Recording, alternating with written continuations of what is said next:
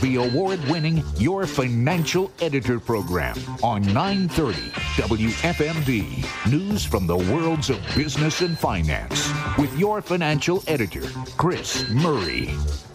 Welcome to another edition of the Your Financial Editor program right here on Free Talk Radio 930 WFMD at WFMD.com and as a podcast. I am Chris Murray, your host. Thanks so much for being with us. Hope your weekend's uh, going well. I uh, hope you uh, had a good uh, St. Patrick's Day.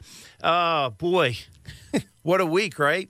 So, uh, just last week when we were sitting here, we were talking about uh, kind of the things that were going on um, as far as uh, some preliminary issues with banks.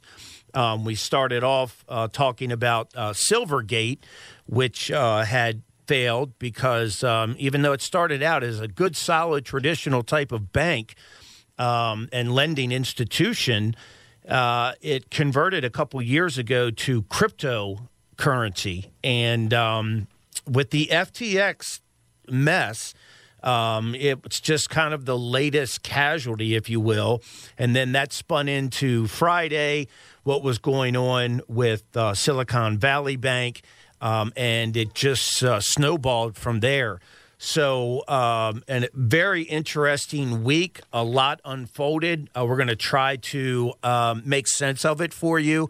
Uh, joining me in just a little bit, Robert Romano, Vice President of Public Policy at Americans for Limited Government. Uh, they wrote some good pieces on what happened this week, so we'll get uh, uh you know someone's uh, kind of outside perspective, and um, and hopefully, if nothing else, as always with the program, you walk away better informed and with more information uh, than than what you previously had, especially on this subject.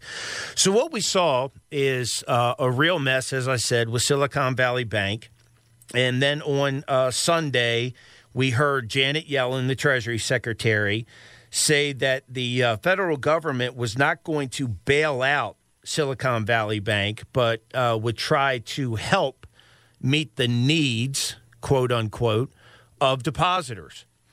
So here's why that's not true. That they weren't going to help, they weren't, or excuse me, that they uh, aren't going to bail out, and meaning cost taxpayers money. So the Federal Deposit Insurance Corporation, the FDIC, insures deposits up to $250,000. Many of the companies and individual customers at Silicon Valley Bank had a whole lot more than that.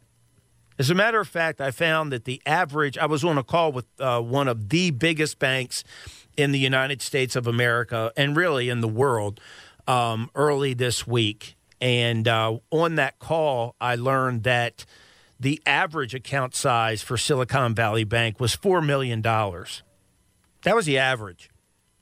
They had a lot of technology companies and executives in Silicon Valley that used the bank. Uh, Roku, for example, the streaming service, they had about three hundred million dollars in the bank. Okay, obviously that's a lot higher than the two hundred fifty thousand dollar FDIC insurance coverage. So what Yellen said was that the government uh, bailouts like those in the 2008 financial crisis would not be considered, thank goodness, um, but there were a wide range of options. So that got everybody curious and wondered how this was all going to work out. Well, it's pretty simple. Um, number one, Janet Yellen is a socialist. And she's been talking about the uh, stupid conversation about equity. And, and I say stupid because it is. Look, Bernie Sanders is the socialist poster boy, and he has been for years wears it on his forehead, doesn't care. At an interview very recently, he was asked, What's the difference between equity and equality? And he couldn't answer it. These people are making stuff up as they go. So Janet Yellen has been talking about originally it started with income equality, which is impossible. And whenever it's been tried, it's failed. People die, people starve to death Um, it's just a mess. Go to the library or spend some time researching communism, Marxism, socialism. They're all epic failures. So we have her saying that it's not going to be a taxpayer bailout. Here's how it works banks pay into the FDIC insurance fund every year. Now, all of a sudden, you've got these massive amounts of money, billions of dollars, at Silicon Valley Bank, which, by the way, they didn't have a compliance officer for about six months. That's how poorly they were run. Six months, no compliance officers, but they had plenty of time to make commercials about what color people are or people that want to be something other than a man or a woman or you know, you can fill in especially out there in Silicon Valley, right? I mean it's it's um, it's metastasizing, but out there, I mean, that's ground zero. No compliance officer. They're making commercials and investment and and time put forth in all these other stupid areas while their banks literally swirling around the drain until it finally went down this past weekend. Here's another question, and we're going to talk about this in more detail with my guest in a little bit. Where was the Federal Reserve Bank of San Francisco and their oversight? Where were the bank regulators? Where were the auditors? This isn't something that happened overnight. You start looking at all of this money that's um, put into this bank, knowing that they can't make it's coming in so fast that they can't make timely investments. Well, not even investments, really, first, loans. Right? So that's it simple. The banking model is pretty simple. You give them money, they give you a certain rate of return. With that money you've deposited, they're going to make loans car loans, personal loans, mortgages, whatever it might be and they're going to charge more for that loan than they're giving you for your money. That's how they pay their salaries. That's how they pay, you know, all the tellers and open new branches and pay for those branches that are already there, etc. It's not complicated. So you see Silicon Valley Bank and other banks were getting so much money that they couldn't do that. They didn't have time. So instead, they invested that money in uh, government securities, treasuries, uh, mortgage backed securities, whatever it may be. And that was fine until the Federal Reserve started viciously cranking up interest rates because they were so late to the inflation party. And then that's it just blew up, right? So they sold part of their um, portfolio, their investment portfolio, at a $1.8 billion loss. That's when the lights came on, all the cockroaches started scurrying around, and all heck broke loose, as we know now. So the FDIC transferred all deposits of Silicon Valley Bank, both insured and uninsured, to a newly created bridge bank with a newly named CEO. So why why am I saying that you're still bailing these banks out? Well, if these banks or excuse me, if all banks are going to have to pay more now into the FDIC to cover these uninsured liabilities now and in the future, it's going to cost these banks more money. Do you think they're just going to eat that? No. You're going to get less interest and or you're going to pay more for a loan. They're not going to absorb that. You're going to pay for that. It's disguised the way they're talking. Janet Yellen, Powell, all of them lying to your the Biden, all of them lying to your face. Where it's not going to uh, impact the taxpayer. Yes, it is. You're going to make less money on your deposits and you're going to be charged more money for your loans because they have to back up via the FDIC these bad uh, these um, bad banks, poorly run. You know, again, not focusing on what they should be focused on. Now we've got the insider trading thing where you've got the CEO and the CFO and who knows who else uh, at Silicon Valley Bank selling stock so that they cashed out before it went down and giving themselves bonuses. And in all of their wisdom, Janet Yellen and the FDIC bails out the bank. Above and beyond the insured deposits is what I mean. That's called moral hazard. Other banks or institutions or businesses or any sector in the economy will look at that and say, man, I wonder if I can take advantage of that. I can do something wrong and I'm not going to get in any trouble. There'll be, there'll be no um, no repercussions for what I do. That's moral hazard. And that's what they've created here. So then you start looking at other banks, uh, First Republic Bank, which I'll get to in a minute, Key, uh, Key Bank, Zions, Huntington Bancshares. You started seeing these banks, different banks, you know, getting um, hit, people taking money out, questions being raised. Then you have Moody's, the Investor Service, which is a credit rating system, who, by the way, if you were listening to uh, the program here with me back in 2008, 2009, 2010, when we had the financial crisis and the bank bailout, remember the $725 billion TARP package to bail out the banks and others, um, major corporations?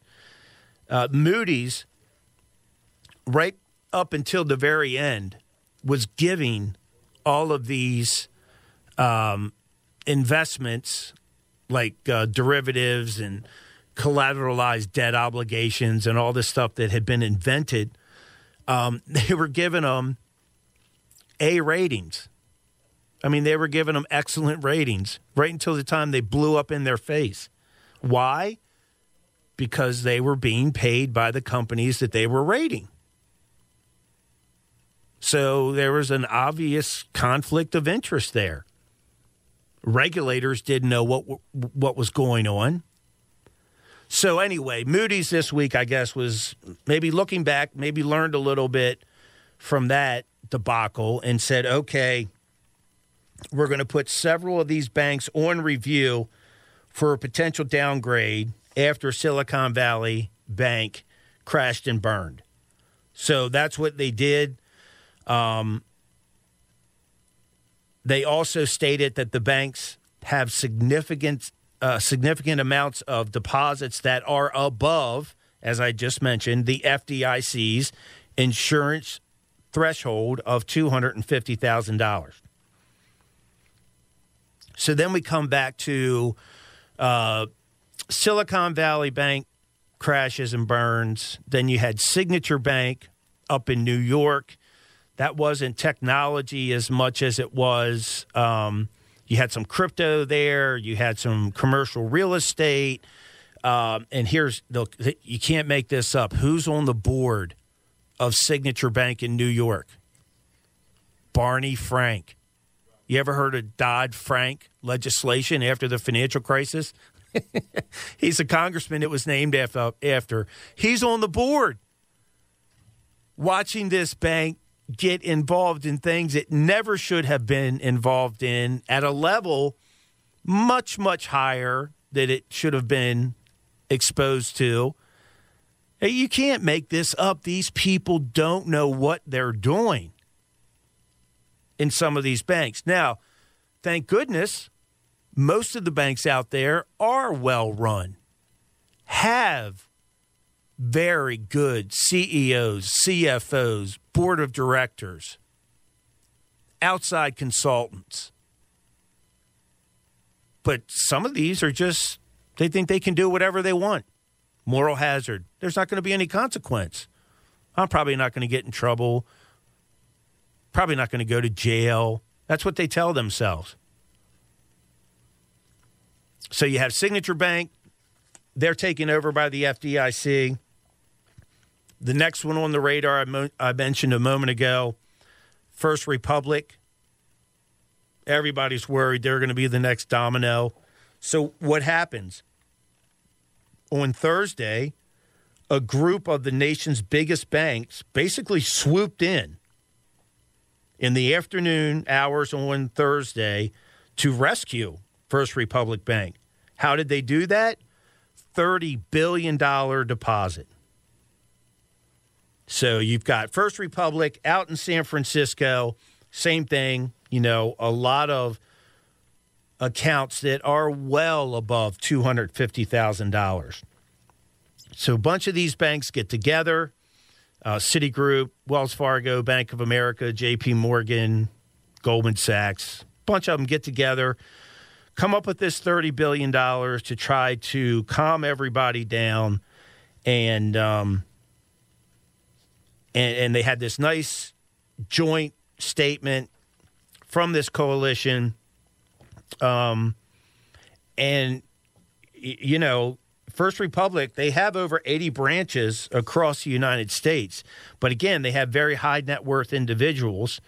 They also had a big boom in uh, deposits during uh, the virus, which we'll get into in more detail with my guest.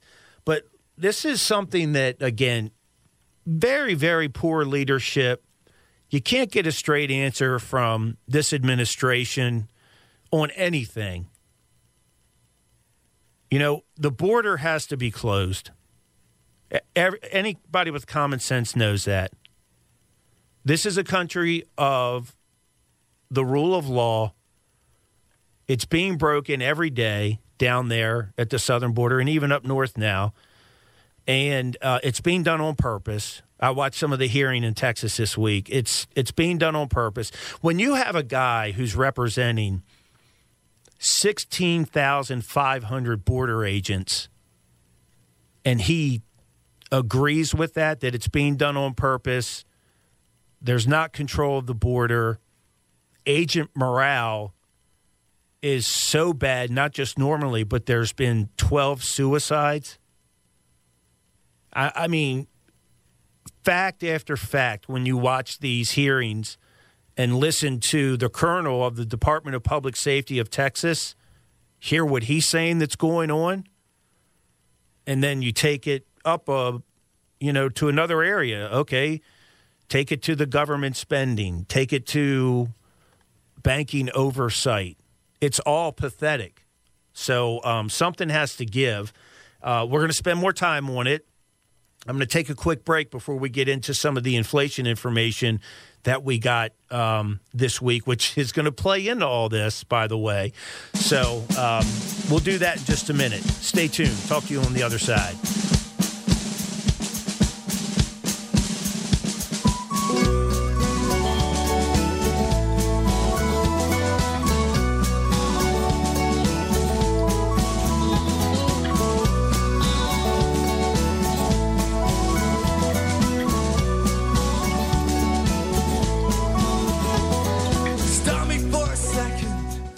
Tri County Pumps. Are water issues getting you in the dumps? Call Tri County Pumps. We specialize in a variety of services to help keep it flowing. No water? No problem. Low water pressure? No problem. Water quality issues? No problem. We provide a free water analysis and estimate. How's your water heater? Does it leave you with the chills? No problem. How's your toilet flushing? Not good? No problem. Tri County Pumps helping you when you're in the dumps over pesky plumbing problems. Call 301 432 0330 or visit tricountypumps.com. Keep it flowing.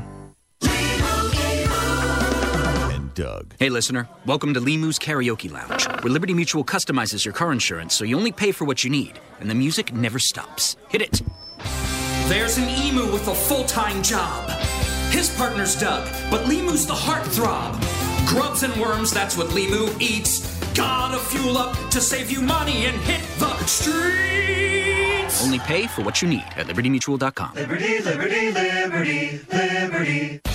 Frederick and surrounding counties are listening to 930. Well, I work on a computer, so I listen to it all day. WFMD.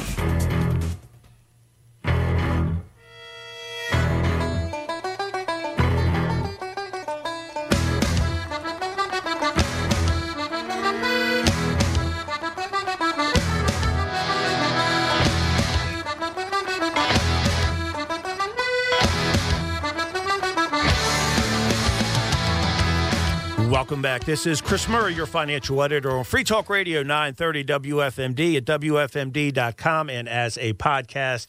Um, so we were talking obviously about all the craziness uh, this past week in the banking sector. Uh, one thing I didn't touch on, just real quick, uh, quick, cr- uh, Credit Suisse. So Credit Suisse is a uh, bank over in Europe. It's based in um, Switzerland. Um, and uh, about 25% of their business, from what I understand, is done here in the United States. Um, same thing.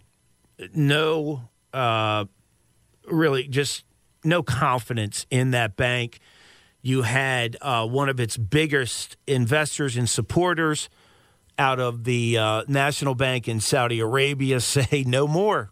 We're not giving you any more money you know, you're going to have to uh, sink or swim on your own. This isn't just a, a, money pit that we can put more money in.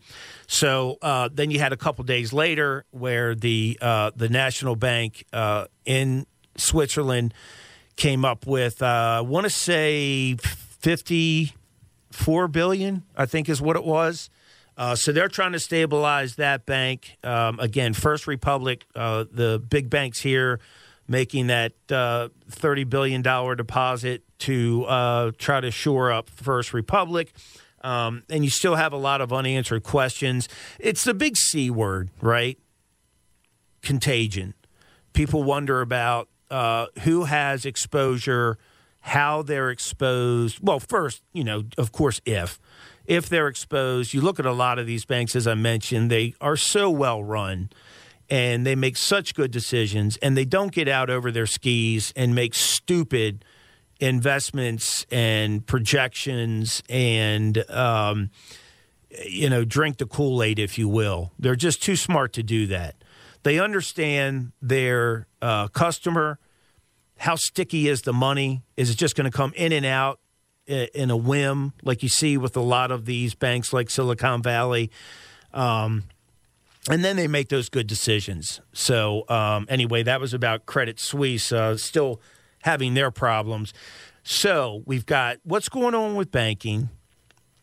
Um, we've got the Federal Reserve meeting next week, right? So, uh, and by the way, when Jerome Powell was before the Senate and the House last week, they purposely waited until his testimony was done. I'd bet you, if I was a betting man, I'd bet you a thousand dollars that they were waiting till he was done. He wasn't in front of uh, Congress under oath testifying about the economy and the financial markets. They weren't going to say anything about Silicon Valley. They kept it, you know, they kept a lid on it because he would have gotten hammered with questions again under oath. So um, that was uh, pretty interesting to see how that played out for sure, the timing. So he spoke last week. We still have a lot of problems with inflation, which we all know because we're paying for it every single day and have been for the last couple years because of wasteful spending, uh, just negligent spending. And uh, that's jacked up inflation. The Federal Reserve kept interest rates at zero for way too long, saying that inflation was transitory. That was foolish. Um, so, anyway, they meet next week, 21st and 22nd. Well, guess what's still a problem that we saw this week? Inflation. So, the consumer, uh, the CPI, the consumer piece of it, that was that came out from the Labor Department um, showed that inflation was up four tenths of 1% in February from the previous month. The CPI is up 6% on an annualized basis, February to February. Just a reminder the Federal Reserve's inflation target number is two and it's at six. Utah, and then you had this uh, this uh, banking stuff going on that was just dropped in Powell's lap like a hot potato, for real. So how are they going to handle this now? They went from zero percent interest rates this time last year to four and a half. Eight consecutive increases. And we haven't even had near enough time to see what those increases mean to the economy because it takes a while to work its way through the system. So you've got, last time I looked, about 82% of traders are anticipating a quarter point interest rate hike. There was a lot of talk about a half of a percent because inflation is still a serious, serious problem. We know because we, we deal with it every day. The money that we've lost to inflation will never get back. Um, so it's going to be interesting to see how the Fed deals with this inflation issue. The PPI, the producer price index, came down a little bit last month. That's good. That's at the wholesale level. Hopefully, they can pass that on, but it's going to be a while. So, um, strap in for uh, for next week as far as what goes on with this meeting with the Federal Reserve and the type of um, type of story they convey. Um, but anyway, we're going to take a quick break, come back on the other side. Robert Romano. We're going to talk about banking uh, in more detail. Stay tuned. Letting go of what you'll never be, knowing we won't see what the future for you. This is 930 WFMD and WFMD.com. Now, WFMD News. Maryland State Police are continuing their investigation of a fatal two vehicle crash in Frederick County Thursday afternoon. Just before 3 p.m., troopers were dispatched to Baltimore National Pike west of Easterday Road near Myersville for a vehicle crash with entrapment and a vehicle on fire. Authorities say a preliminary investigation determined that a Nissan Sentra traveling east along Baltimore National Pike moved into the westbound lanes and struck a Ford F 150 head on. The pickup was engulfed in flames. Firefighters are able to put out the flames as well as a nearby brush fire. The drivers of both vehicles were pronounced dead at the scene. Baltimore National Pike was closed for about five hours while state troopers conducted their investigation. A public hearing on how to craft the fiscal year 2024 Frederick County budget was held on, th- on Tuesday night. The discussion over spending priorities turned quickly to the $939 million budget request from the Board of Education. Former Councilman Tony Chmelik voiced his strong support for the school system, but was skeptical of the Board of Ed's $938 million budget request. Is more money the answer, or is there a different problem that needs to be solved that needs to be answered over at the FCPS building across the street? They need more help and support, there's no doubt about that, but money's not always the answer there. Chmelik says he was at the hearing to advocate for fiscal responsibility. And here's a heads up for motorists who normally travel Highland School Road. The road will be closed starting on April 3rd. The Frederick County Department of Highway Operations says crews will be replacing the deck on the bridge that crosses over Little Catoctin Creek. The closure is expected to last for about one month. A detour will be set up. I'm Kevin McManus, WFMD News. I'm Pam Huso. It's being called justified by President Biden, the warrant issued for his Russian counterpart. Wanted for war crimes in Ukraine, Russian President Vladimir Putin. The International Criminal Court issuing an arrest warrant charging him and another official in the abduction of Ukrainian children since Russia's invasion last year. Kids allegedly taken out of Ukraine and sent to Russia. The Kremlin says the children removed for humanitarian reasons and they don't recognize the court. Fox's Greg Palkot. Who is responsible for America's fentanyl crisis? Mexico's president has an idea. President Andres Manuel Lopez Obrador says that if Americans want to see a drop in the number of fentanyl deaths, we should hug our children more often. Fox's Gary Baumgarten. He also denies that Mexico manufactures fentanyl. America's listening to Fox News.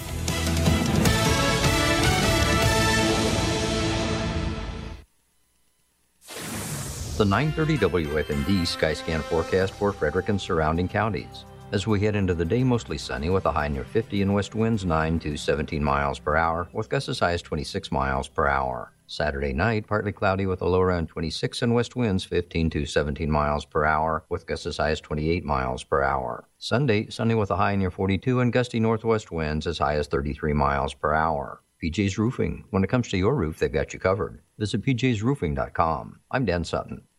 930 WFMD with a Fox Sports update. From the Fox Sports studios in Los Angeles.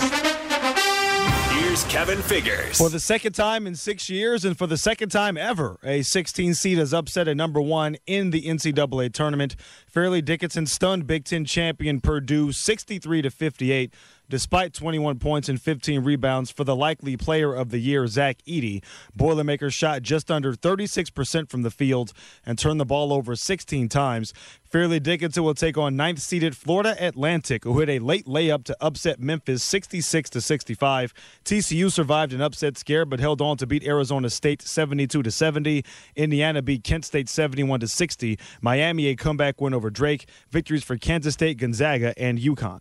In the NBA, Dallas improved to a game over 500 with a one point victory over the Lakers. 34 points for Jayson Tatum as Boston defeated Portland. Joel Embiid scored 38 to lead Philadelphia over Charlotte. Hawks over the Warriors 127 to 119.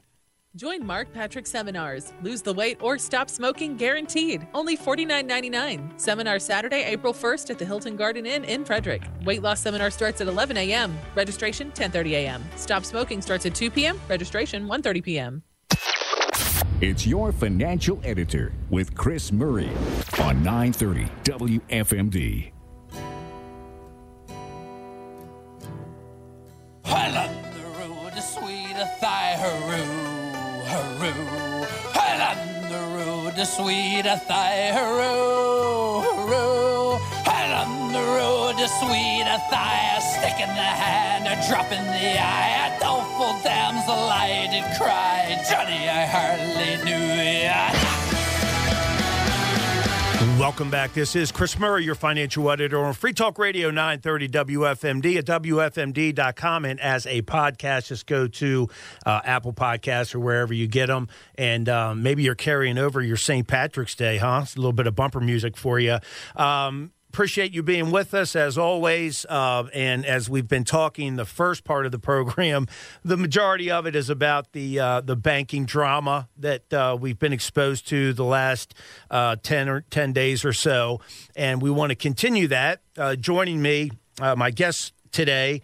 Is Mr. Robert Romano. He's the Vice President of Public Policy at Americans for Limited Government. Um, got his uh, degree from State University of New York at Stony Brook and uh, has some really good articles out on what happened in the banking uh, sector that we'll let you know about in just a minute. Uh, Robert, thanks a lot for taking the time to join us. I appreciate it. No problem, Chris. It's great to be on again. Yeah, yeah. I'm glad you had time to stop by. So, um, I guess just for all of our new listeners, um, just let them know what Americans for Limited Government is all about. Americans for Limited Government, we're based out of Fairfax, Virginia, and it's like it sounds. Uh, we want to restore constitutional limited government um, and get back to the proper functions um, that I believe will lead to the most liberty and the most prosperity um, over over the long haul, and as human history has proven, um, that uh, when the government the government that governs least governs best.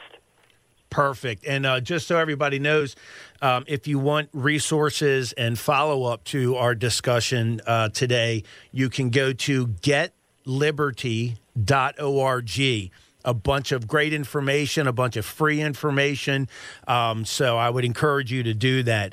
Okay, Robert. So obviously, um, there's no way that we can cover everything that's happened the last 10, 11 days or so um, and what led up to that. But just give us um, uh, kind of your take on what happened at Silicon Valley Bank. Yeah, so uh, on March 8th, the bank put out a statement of quarterly update that stated that it needed to raise about 2.25 billion in capital. Um, and this prompted firms such as Founders Fund to a day later say, "Hey, you should, might want to get your money out of there because, if, especially if you're above 250,000 um, with your deposits there." And this initiated a bank run that was in response to their need to raise capital. Banks need to raise capital in order to offset losses. Why? On U.S. Treasuries with interest rates up, on mortgage-backed securities with interest rates up, the value of those bonds goes down, and this happens at the end of every business cycle. And there's always going to be pressure on banks when the Fed as is inevitable and as is necessary, needs to raise interest rates in order to curb the inflation, which has been running very elevated. It's still at 6%. Um, and that's after printing six trillion dollars. Um, the M2 has increased by more than 43 percent since the uh, COVID um, February of 2020. Um, and then now it's actually down year over year about 1.9 percent, and that's only happened, I think, uh, four other times: the Depression, 1921, and then the uh, banking crisis of the 1800s. But leaving that aside, the Fed's going to raise rates in order to uh, do, uh, you know, to curb inflation, um, and this is the lesson for why not to spend and print so much money in the first place. You get the inflation is expected, and then the disinflation or the potentially deflation, which is dangerous, I think, to financial systems um, in general. Um, but I think it uh, underscores, uh, you know, why it's, uh, you know, you're better off having limited government. Um, and after COVID, we didn't need to come back with another trillion dollar stimulus, and we didn't need to come back with the uh, whatever green new subsidies that the Biden administration is putting out there. But it's going to put pressure on banks, um, as it did with uh, Silicon Valley Bank, and that's uh, that, that that's kind of why it started the bank run. But we're noting in Dodd Frank a perverse uh, incentive to sell the stocks. If you're if, under the law, the shareholders get nothing, so there's a perverse incentive to sell the stocks now and get some money rather than wait to be put into receivership and then the shareholders aren't going to get anything. So you'll note that the big banks that are rescuing First Republic Bank right now, they're not buying shares because they know they won't get anything if it goes into receivership. So they're making deposits. This is a I guess they're, they're conscious that they could lose everything if they try to uh, shore up capital rather than the deposits. Yeah, and I guess the other thing that's scary, you mentioned Dodd Frank, and just for our listeners who may not be familiar with that, that's legislation that came after the 2008 2009 uh, financial crisis when you had the big uh, 700 billion plus uh, TARP package, and then, of course, the government uh, muddied the water even more with uh, legislation after that. Do you have uh, concerns that we're going to see the same thing where instead of just getting out of the way, the government is going to try to pass more legislation, rules, uh, red tape, that type of thing? Well, you would hope that. I mean, the gov- Congress is going to regulate the financial um, system no matter what. So, if they're going to make rules, they better be good ones, and they better be good rules of the road that don't have perverse incentives. Now, we're not saying that uh, shareholders should be backstop. I don't think you could do that. Um, I mean, what, what, but the idea that we're implicitly guaranteeing now all of the uninsured deposits nationwide it's about a bit more than one trillion at the private depo- uh, depository institutions out of about 21 trillion of deposits nationwide. So about five percent are uninsured. But when you start factoring in 401k savings, those are not FDIC insured, but also IRA, individual retirement accounts, that's insured up to 250,000, I believe. Um, are we going to go above that and say all the IRAs uh, uninsured deposits, those are, are guaranteed. All of the 401ks are guaranteed. All of the uh, state, uh, federal, and municipal p- pensions, those are guaranteed. Uh, those are people's lifetime savings, right? We need to insure all the deposits so that we don't have a collapse and run on these institutions or something like that. And I think that's kind of where this is going if we're not careful about what this financial stability board at under Dodd Frank can actually do, which is to take these companies and they basically take their equity um, and then and and seize the companies. That's exactly what happened over the weekend under the full authority. So if they're going to do anything, they need to re-examine what the, uh, the, the, the disincentives, but also the incentives that are created um, that could be perverse incentives under Dodd Frank to pull out of equities when banks need to be capitalized. Yeah, exactly. I'm Scott Trout, attorney and CEO of the domestic litigation firm Cordell and Cordell. We help men deal with the life changes triggered by divorce, such as child custody and property division, among many others. But life changes also occur after divorce. These changes can make parts of your existing court order irrelevant. If you feel a modification to your court orders might be necessary, talk to us at Cordell and Cordell. We're a partner men can count on. Schedule an appointment with one of Cordell and Cordell's Fairfax area attorneys. Offices in Fairfax, Virginia and Frederick, Maryland. CordellCordell.com. It can be dangerously easy to steal your identity during tax season because so much sensitive info is all together. Before we start the annual meeting of Sean's personal info, uh, has anyone seen Social Security number? Not me. Nope. Nuh-uh. Oh no, he's been stolen. LifeLock by Norton makes it easy to help protect yourself. If you become a victim, we'll work to fix it. No one can monitor all transactions, but you can save up to 25% off your first year with promo code NEWS at lifelock.com. Identity theft protection starts here. Maryland Terrapins basketball on Mid Maryland Sports Leader, WFMD. The Terps' next opponent in the NCAA tournament is Alabama. Listen live Saturday night starting at 9 on 930 WFMD. Uh, our guest this morning, Mr. Robert Romano, uh, Vice President of Public Policy at Americans for Limited Government. Go to getliberty.org. A couple um, articles that uh, Robert wrote this week. Down the Rabbit Hole is one, and 2023 bank crisis, uh, talking about a lot of the things that he's mentioning so far. So, what we saw, like you said, over the weekend was Janet Yellen and Biden and everybody come out and say there is no government bailout. You know, the taxpayer is not going to be affected at all with uh, what happened at Silicon and what happened at Signature up in New York. And that was just a, a total lie because what people need to understand is banks fund the FDIC. If all of a sudden now you've got the FDIC uh, backing above and beyond the $250,000 uh, deposits, uh, their cost is going to go up, and that cost is going to be passed on to customers of the bank whether uh, lower interest rates on your deposit and or higher interest rates on your loan um, is anybody going to call them out on this I have. Um, Americans for Limited Government is, um, but this is what the law prescribes. They're following the law that was passed um, by. Uh, you know, they had a nearly filibuster-proof majority, but thank you, Scott Brown, um, the senator from, uh, you know, temporary senator from Massachusetts, who got Dodd Frank across the finish line. Uh, but they're levying financial assessments on the banking institutions as the law prescribes um, in order to backstop what is called the so-called orderly liquidation fund. But it doesn't seem too orderly to me. It seems like it's causing a lot of chaos um, and, and with these unintended consequences. Now, we were noting at the time in 2010 that this was actually a major threat to the private sector in general because they can declare anything to be systemically risky. Any type of company. It doesn't have to be a bank. It, it could be a non-financial company. There's authority to do that, and we were noting that you know they could go in and just take over these companies, and then the people who own the companies uh, wouldn't end up getting anything. So this what what are we sliding into here is some sort of public banking system um, that you know you could do runs on these bank stocks, and then people are going to question the uh, smaller institutions, and then rush into the bigger institutions. So in the lead up to that, you would you know maybe a few more business cycles, right? What if they don't change the law, and this keeps happening, you know, every eight years or so? Um, then you know you can you're going to see right now consolidation, people pulling out of the smaller banks and moving into the bigger banks. Um, and so, is that in everyone's interest not to have community lending or even regional lending? I don't think that's in anybody's interest to have such consolidations be incentivized by federal law.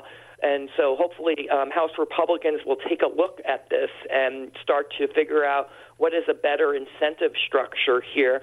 Um, I mean, at this point, you would have been better off just guaranteeing deposits and not having this so called orderly liquidation authority where they can take over the companies. Yeah, yeah, totally. I agree. And, and that's the big worry is we're going to have more uh, unnecessary uh, and, and harmful legislation. We're going to take a quick break. When we come back, uh, we'll wrap up our conversation with our guest today, Mr. Robert Romano. Give out that website uh, address uh, a couple more times for you because you want to take advantage of it.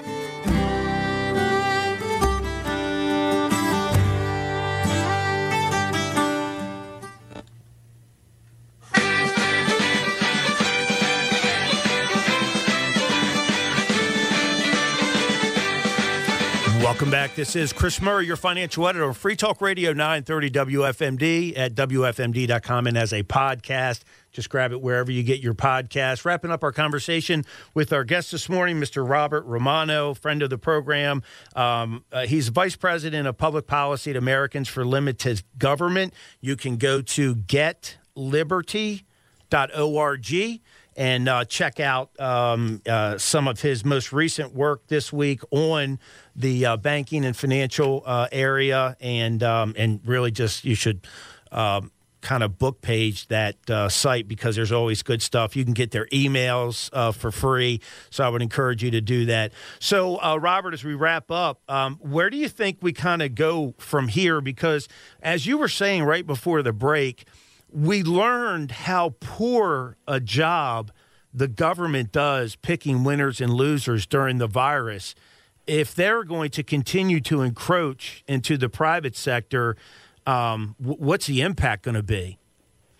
Well, it's dangerous. Um, so if you look at where that six trillion dollars they printed um, went to, a lot of it's in treasuries and a lot of it's in mortgage-backed securities, and you've seen a dramatic appreciation of home values uh, since COVID. Uh, and so, what are they going to do if those home values start actually declining? Uh, what if you start seeing outright deflation on some of these um, asset classes? I think that uh, that could be very dangerous as it was dangerous in 2007 and 2008. And so, what did they do last time? They did TARP, um, you know, and there was a lot of scrambling around. Um, as the Fed then went to zero, um, what did Bernanke do? He started saying, let's just buy all the mortgage backed securities. Well, during COVID, they bought even more mortgage backed securities. They're up to 2.6 trillion right now. And if you look around, I think there's 28 million homes under Fannie and Freddie right now.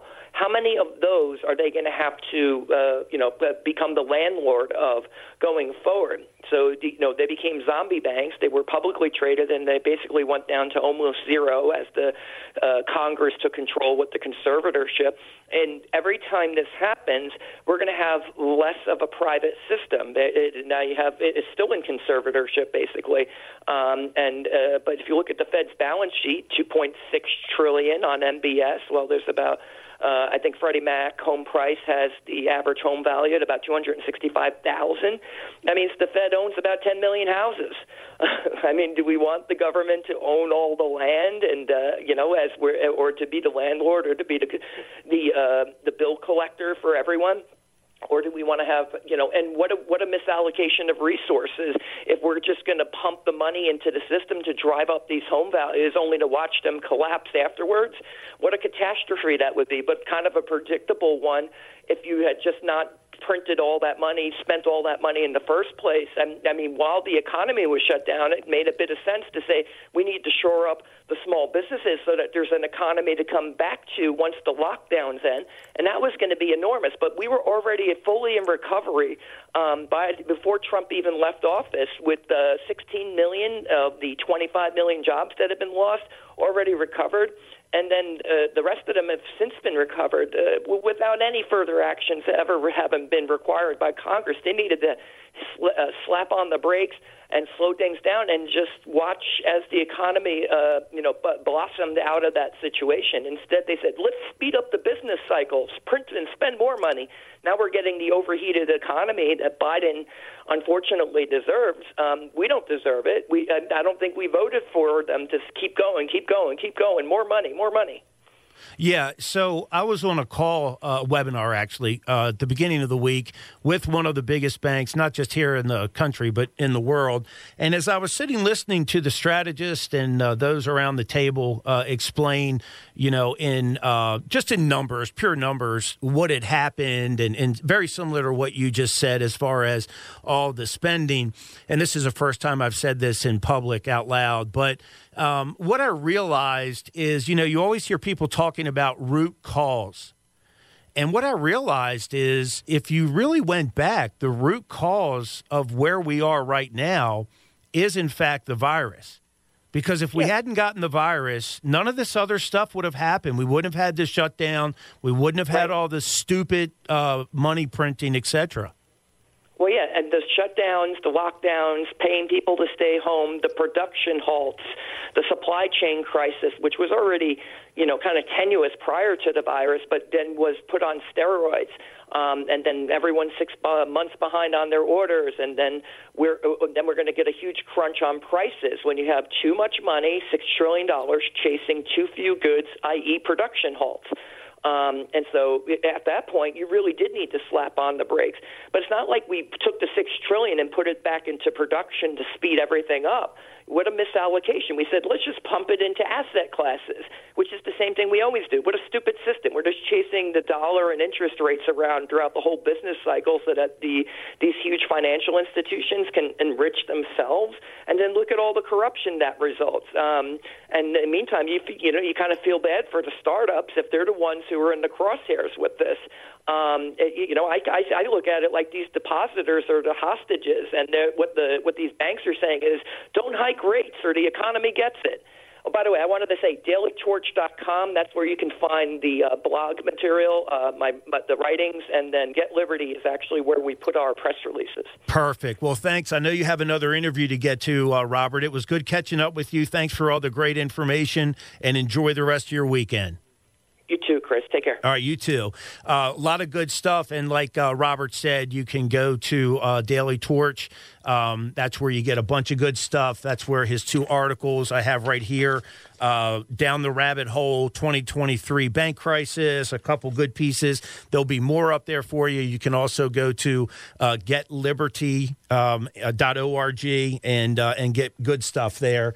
And uh, that uh, does it for us. We're out of time. So we'll have Robert on again in the future. Always enjoy talking to him.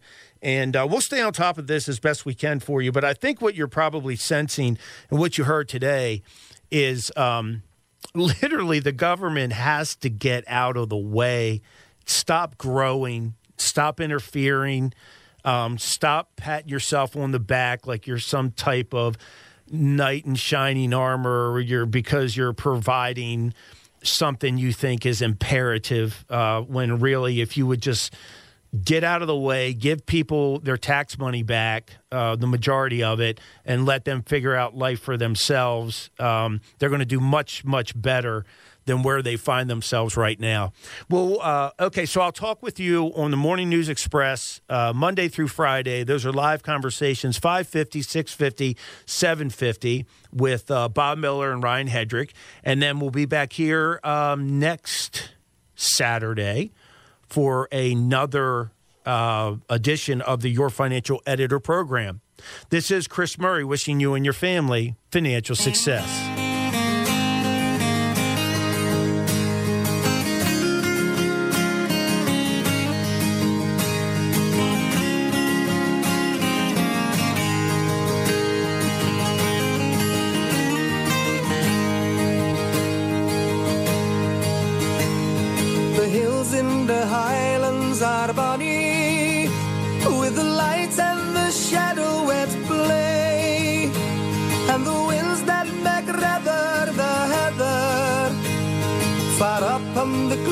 Far up on